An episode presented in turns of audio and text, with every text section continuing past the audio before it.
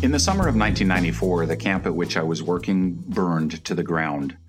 One minute we were in the lodge ignoring the fire alarm we all just assumed was a drill. The next we were out on the lawn running buckets of water up from the lake and watching our camp turn to ashes. The hole into which it all collapsed smoldered for days, and I remember thinking at the time how quickly it had all happened. One moment it was business as usual, the next moment there was fire in the walls, and then, with nothing left to burn, it was gone, burned out with nothing but an empty place where once our entire world had stood. A couple of weeks ago, I discussed the emptiness of burnout in an episode called Embrace the Empty. Before that, in episode 36, I touched on the troubling idea that there are sometimes moments in the creative life when we realize we no longer love the thing we do in the way we once did.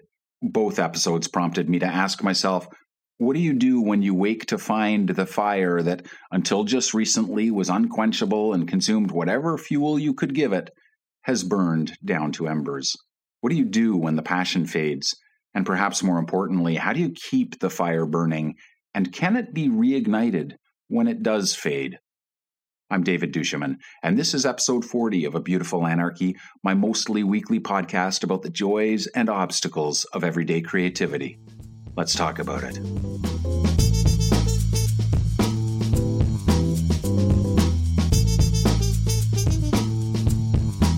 As a metaphor, fire gives us plenty to work with in the creative life.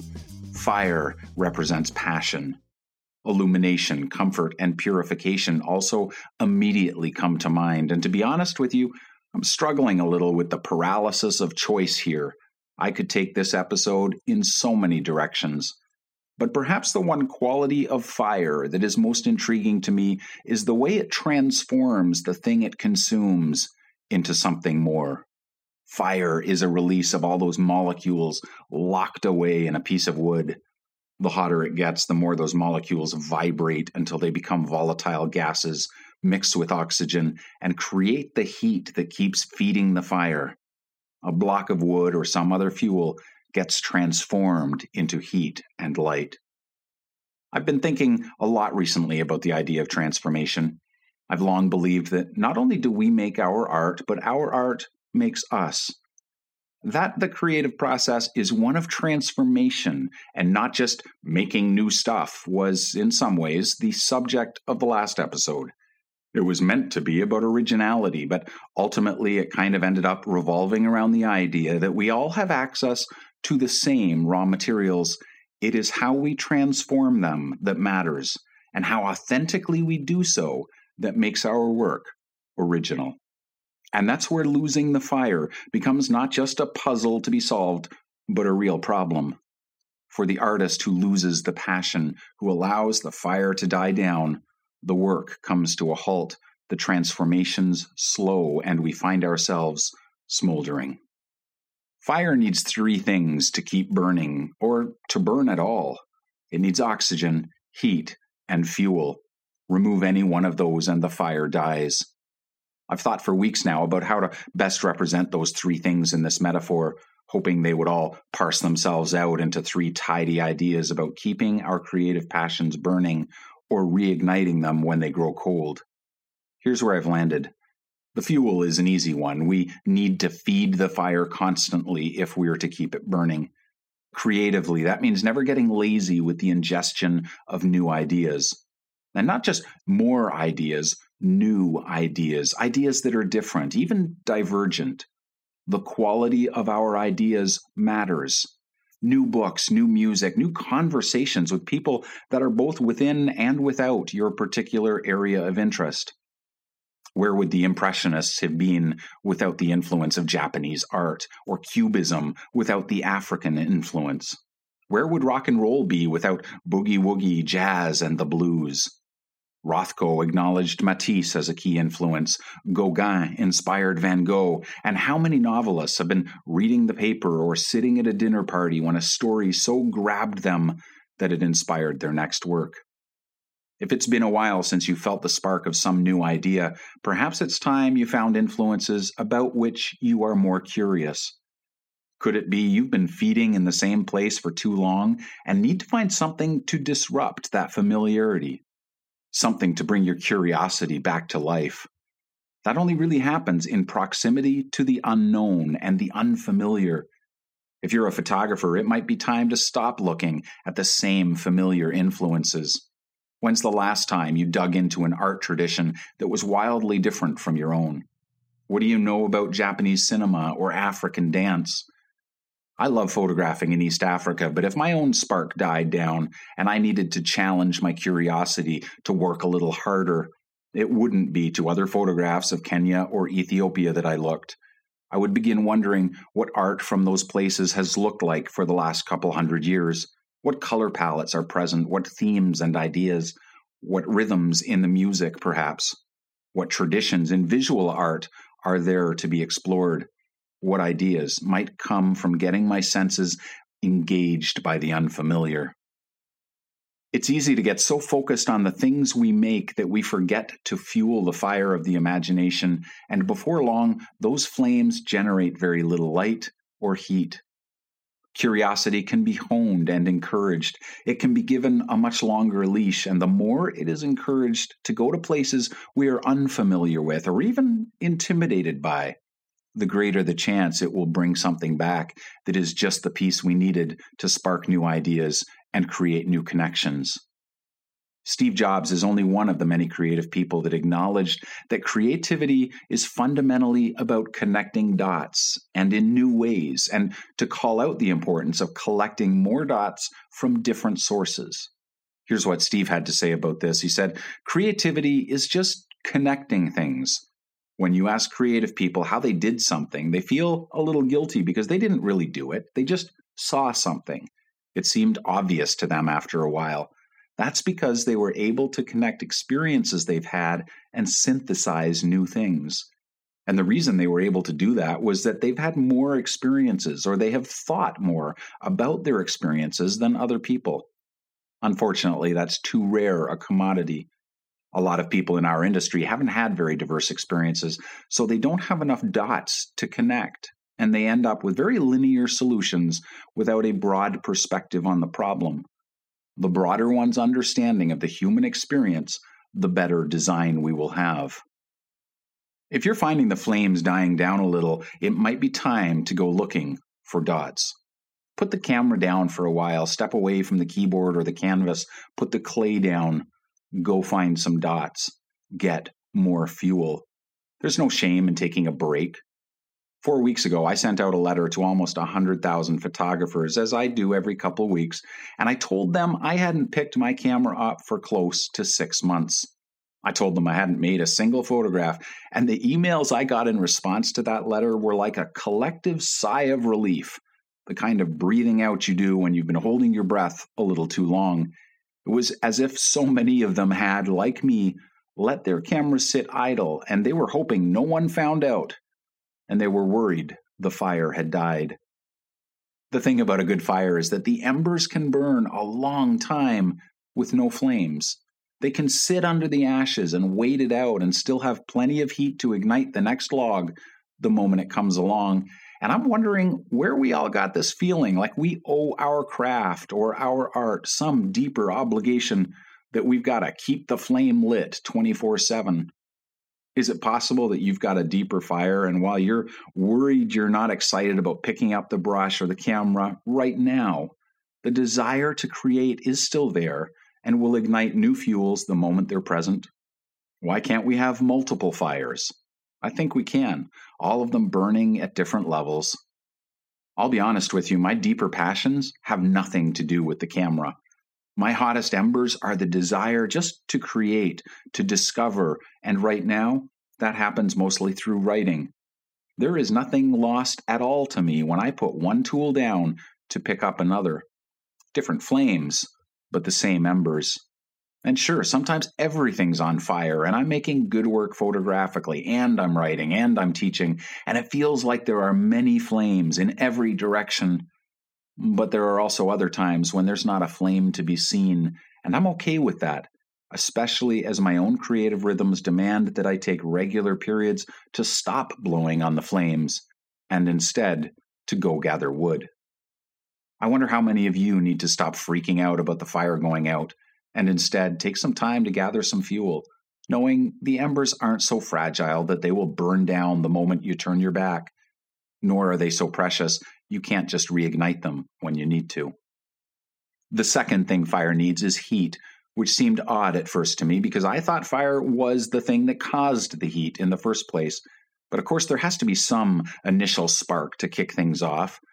And this is important because there are going to be times when the fire goes out entirely and you wake up one day and it's just not there. Nothing but a cold, smoldering absence. I'm not sure it's such a big deal, as long as you know that to light the fire again, all you've got to do is bring the heat. I learn something new when I write every episode of A Beautiful Anarchy. It's the result of my own quest for more dots to connect and more fuel to burn. Here's something I just learned, and don't think for a moment I didn't do a happy dance when I saw the implied metaphor here. In the 1600s, the word focus meant fireplace. Not symbolically either. Focus is Latin for fireplace. It then came to mean the point at which rays of light, heat, or other radiation meet after being refracted or reflected. Did you ever start a fire with a magnifying glass? To do so, you had to get the beam of light on the wood or piece of paper at just the right point, the point where the light was at its most focused. And when you did that, it wasn't long before a dark spot appeared and then spread on the paper, finally igniting. Add a little more fuel, blow on it to give it more oxygen, and the fire is back. Is it true, I wonder, that a loss of focus can allow the heat to dissipate and finally kill the fire? I think it is. I think when we give things less attention, stop actively exploring them, stop finding new ideas or techniques by which we are fascinated, and they stop engaging our imaginations, we get bored and passion dies in the wake of that boredom. When we allow entropy to take over, it's inevitable that our passion for something just gets so diluted that it's hard to find. But it is equally true that this is also the path back to that passion, back to being fascinated again, to dreaming up new ideas and taking on new challenges again. It's about focus. Like fuel and oxygen, focus is a resource, and more than ever, it is being demanded by other things. Life is complicated and messy, and very few of us can be so single minded all the time that we can only pay attention to our creative work. Nor, I think, would it be healthy if we could. But when the time comes to rekindle the flame, focus the beam, gather the fuel, put it in one place, and light the spark. There's probably a whole episode in the idea of focus. When we focus on a task or an idea that challenges us, and here's where I start taking liberties with my metaphor, there is a friction created when we push up against the unfamiliar and we explore new techniques and force our skills and thinking to jump tracks, we are asking our brain to fire different synapses, to spark in new ways. It can't happen when we're bored. It can't happen when we're not being challenged. The same old, same old doesn't demand our attention, and it rarely causes sparks. Could it be our loss of passion when the fire dies down is because we've stopped generating sparks on our own? Could it be the connections we are making between the dots we've collected no longer fascinate us because they're too obvious, too easy? And could it be that it's okay that this happens once in a while? I suspect it's not only okay, but natural. And I wonder have we been tricked into thinking that a life of everyday creativity should be one hot, blazing fire of passion and that anything else signals a defect on our part, a lack of genius or a lack of commitment. You're not alone if the fire dies down for you once in a while. The world longs for intensity, but it can't be all bonfires all the time. It's not sustainable. Some people will be a long, slow burn. Some will be bonfires once a month and embers the rest. What matters is that when you burn hot, you do so with everything you've got in the way that you alone can burn, and that you understand how to keep yourself fueled and light the fire again when life gets in the way and you turn your back on the flames a little longer than you meant to. I think what's important is that we learn to create our own sparks, that we understand how important focus and challenge can be. And it's probably helpful to remember that we are always changing, that the fire within us is constantly transforming us, and what once sparked the biggest flames for you might no longer do so. And that's okay. Something will but not if you're looking in the same places and trying to reignite the fuels that you've already burned to ashes. We need new fuels, not just more, new focus, new friction. But fire also needs oxygen, and though I've been a little uncertain about where that fits in this analogy, I think I've just figured it out. It's work. That's where the oxygen comes from, and no one who thinks blowing on a fire isn't work has ever had to do so. You've got to get down on your knees, get smoke in your eyes, and blow until you get lightheaded and dizzy.